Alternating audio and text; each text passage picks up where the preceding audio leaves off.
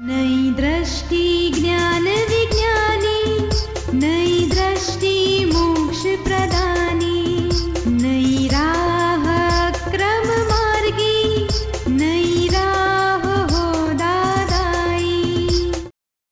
नमस्कार, आदाब सत वणकम। जय श्री कृष्ण जय स्वामीनारायण, जय सचिदानंद दोस्तों, दादा भगवान परिवार, आप सभी का स्वागत करता है नई दृष्टि, नई राह प्रोग्राम में।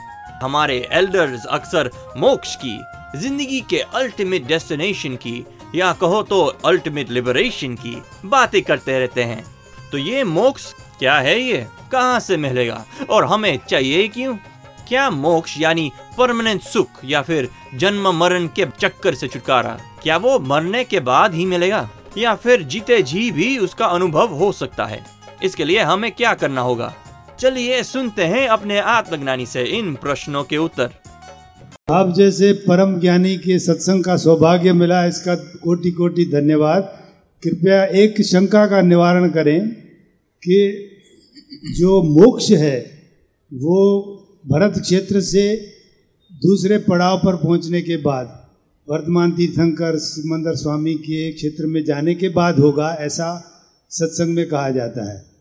जो वेदों में जानकारी है उसमें है कि ज्ञान अज्ञान का पर्दा हटने से आप भी बोलते हैं कि आपके अंदर बैठे हुए बैठे हुए परमात्मा को प्रणाम करता हूँ मैं शुद्ध आत्मा हूँ। तो अज्ञान का पर्दा हट गया तो ऑटोमेटिकली वो तो मोक्ष हो परमात्मा हो गया। तो फिर ये जर्नी कैसे?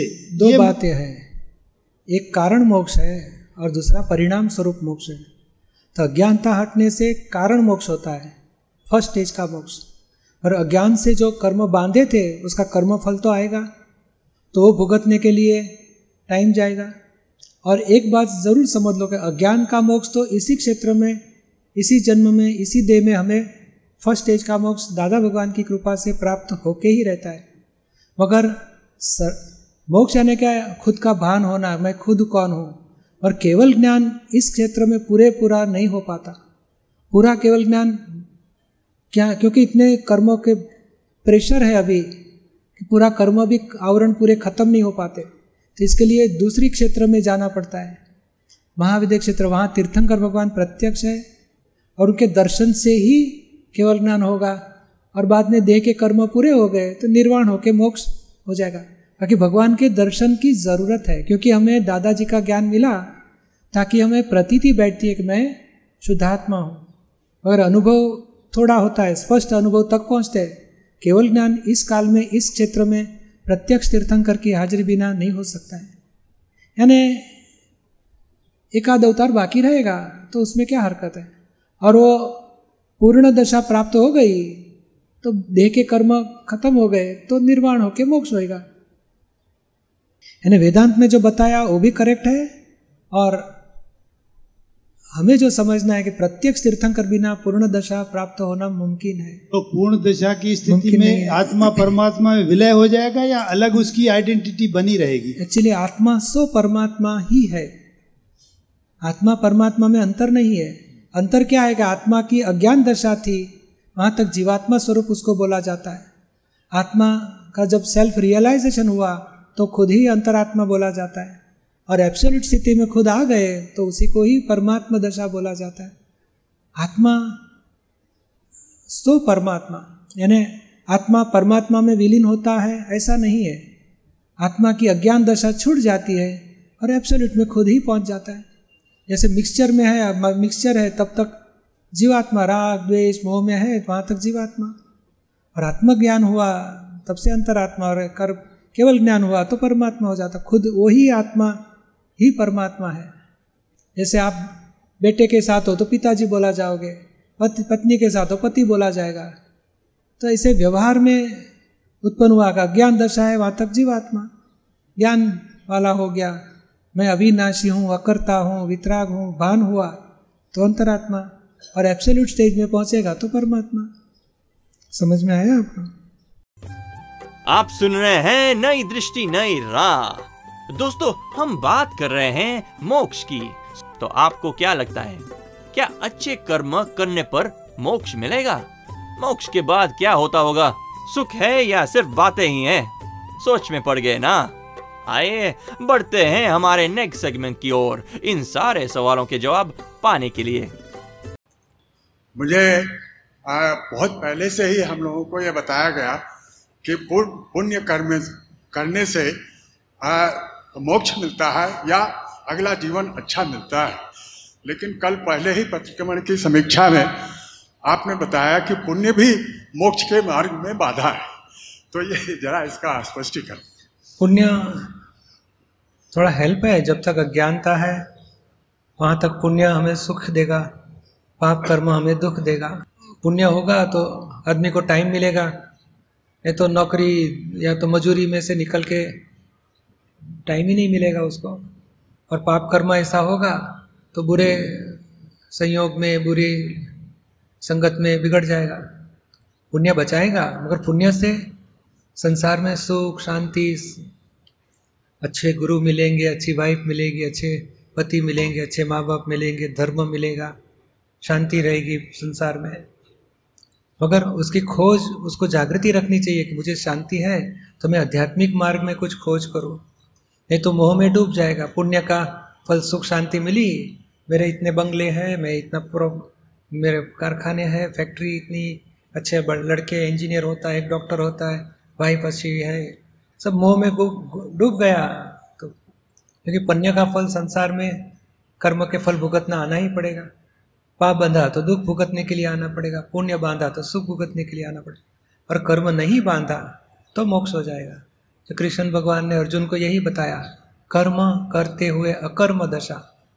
सारी लड़ाई का कर्म किया, मगर अकर्म दशा में रह के किया तो कर्म बंधा नहीं, दूसरे जन्म हुआ ही नहीं, वही जन्म पूरा हुआ, मृत्यु, समाधि और निर्वाण के मोक्ष चले गए अर्जुन। तो ये पुण्य और पाप दोनों संसार में भटकाने वाले हैं। पुण्य ऊर्ध्व गति में लेके जाता है, पाप अधो गति में, पर चार गति से छुटकारा नहीं हो पाता है। समझ में आया आपको? एक और मूल प्रश्न है कि ये मोक्ष मार, मोक्ष मार्ग दर्शन में वही लोग विश्वास करते हैं जो पुनर्जन्म में हाँ। विश्वास करते तो ये जो छह सात सौ करोड़ आबादी की दुनिया है उसमें लगता है केवल 40 करोड़ लोग ऐसा मानते हों लेकिन आप विभिन्न धर्मों में, विभिन्न देशों में अपने प्रवचन कर चुके हैं और अन्य धर्म अवलंबियों का क्या मत है आपके इस दर्शन के बारे एक्चुअली क्या है कि जो खोज में पड़े, निकल पड़े हैं, खोज, मुझे कुछ जानना है, सच्चा जानना है, आत्मा को जानना है, परमानेंट शांति चाहिए, परमानेंट हैप्पीनेस चाहिए, ऐसी खोज वाले सारी दुनिया नहीं रहेगी। जूझ लोग ऐसे रहेंगे जो तो ये फॉरेन में हम जाते हैं तो बहुत पंद्रह पंद्रह, बीस बीस साल से ये खोज में समाधि, यानी ध्यान करते हैं, कुछ साधना करते हैं, ऐसे लोग खींच के आ जाते हैं। और उनको ये विज्ञान बहुत क्रियाकारी अनुभव में आता है कि नहीं, हमें जो खोज थी, हमारी खोज यहाँ पूरी हो जाती है, हमें सच्चा रास्ता, सच्चा ज्ञान, सच्चा मोक्ष मार्ग मिल चुका, ऐसे उनको अनुभव शुरू हो जाते हैं। बाकी जिनको खोज नहीं है तो उनके लिए तो ये काम की बात ही नहीं। हिंदुस्तान में भी जिसको खोज है, या तो दुखों से मुक्ति चाहता है, और कुछ अनुभव उसको होता है कि मैं इतना साल इतनी भक्ति की, इतना ध्यान किया, इतना गुरु के अधीन रहा, पर मेरे क्रोध, मान, माया, लोभ कम नहीं होते, मुझे दुखदायी होते रहते हैं। मुझे और कुछ कमी है, मुझे कुछ प्राप्ति करनी चाहिए, ताकि मुझे हमेशा के लिए शांति मिले। ऐसी चीज़ को कुछ समझ आई है, उसको ये बात तुरंत फिट हो जाती है। आप सुन रहे हैं नई दृष्टि, नई राह। दोस्तों, आज हम बात कर रहे हैं दुनिया की अल्टीमेट सच की। जी हाँ दोस्तों, आज हम बात कर रहे हैं मोक्ष की, मुक्ति की। तो ये मुक्ति क्या है? कौन देता है हमें मुक्ति? क्या मांगने से सभी को मुक्ति मिल जाती है क्या? मुक्ति हमें किस से पानी है? संसार से जन्म मृत्यु के साइकिल से लोगों से परिवार से रिश्तों से या अपने आप से? इन सारे सवालों के जवाब जानने के लिए सुनते हैं हमारा अगला सेगमेंट दीपक भाई मोक्ष के भाव से क्या मोक्ष संभव है? मोक्ष के भाव से मोक्ष संभव नहीं मोक्ष दाता ज्ञानी मिलने से मोक्ष संभव है। उनके आज्ञा अधीन चलेंगे तो मोक्ष संभव है।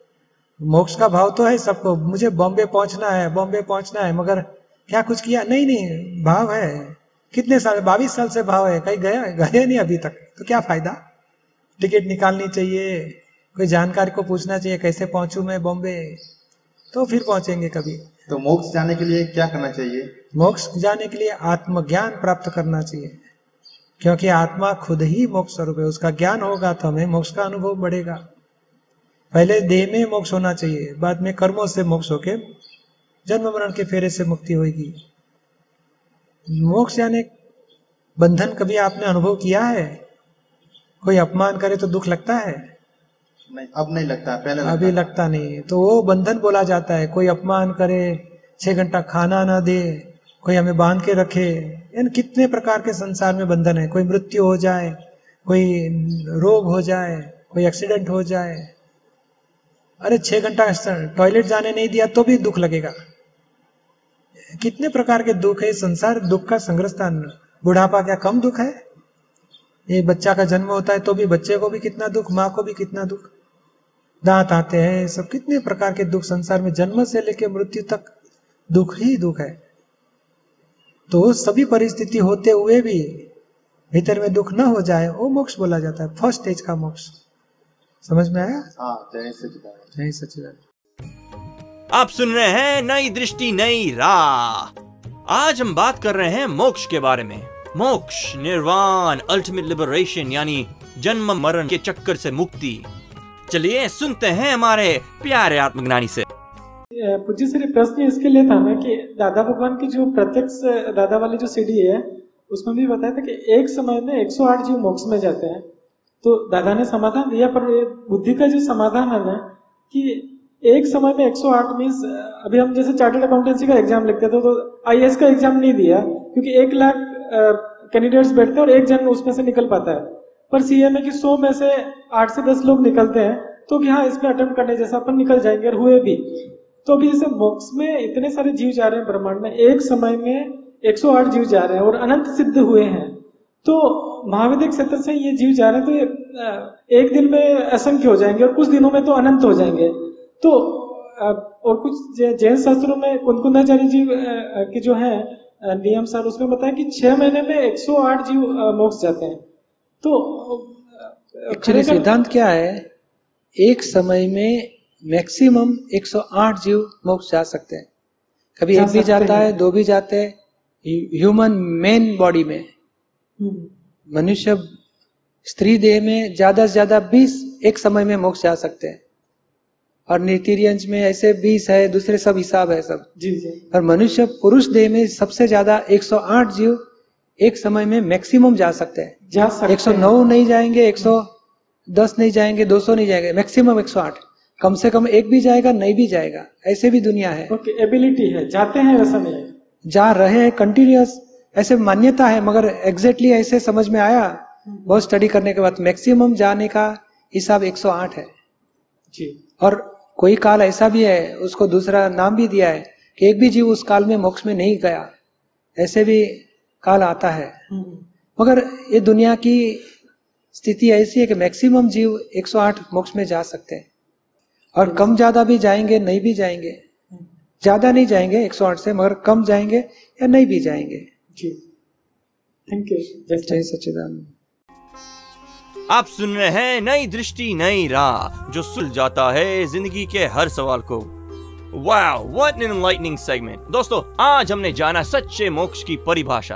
परमानेंट हैप्पीनेस का एहसास ही मोक्ष है और उसकी शुरुआत होती है ज्ञान के बाद। संसार में रहते हुए संसार का एक भी दुख हमें टच नहीं करता। यही है अक्रम विज्ञान और यही है मोक्ष। तो चलिए विनाशी सुख को छोड़े और परमानेंट सुख की राह पर चले।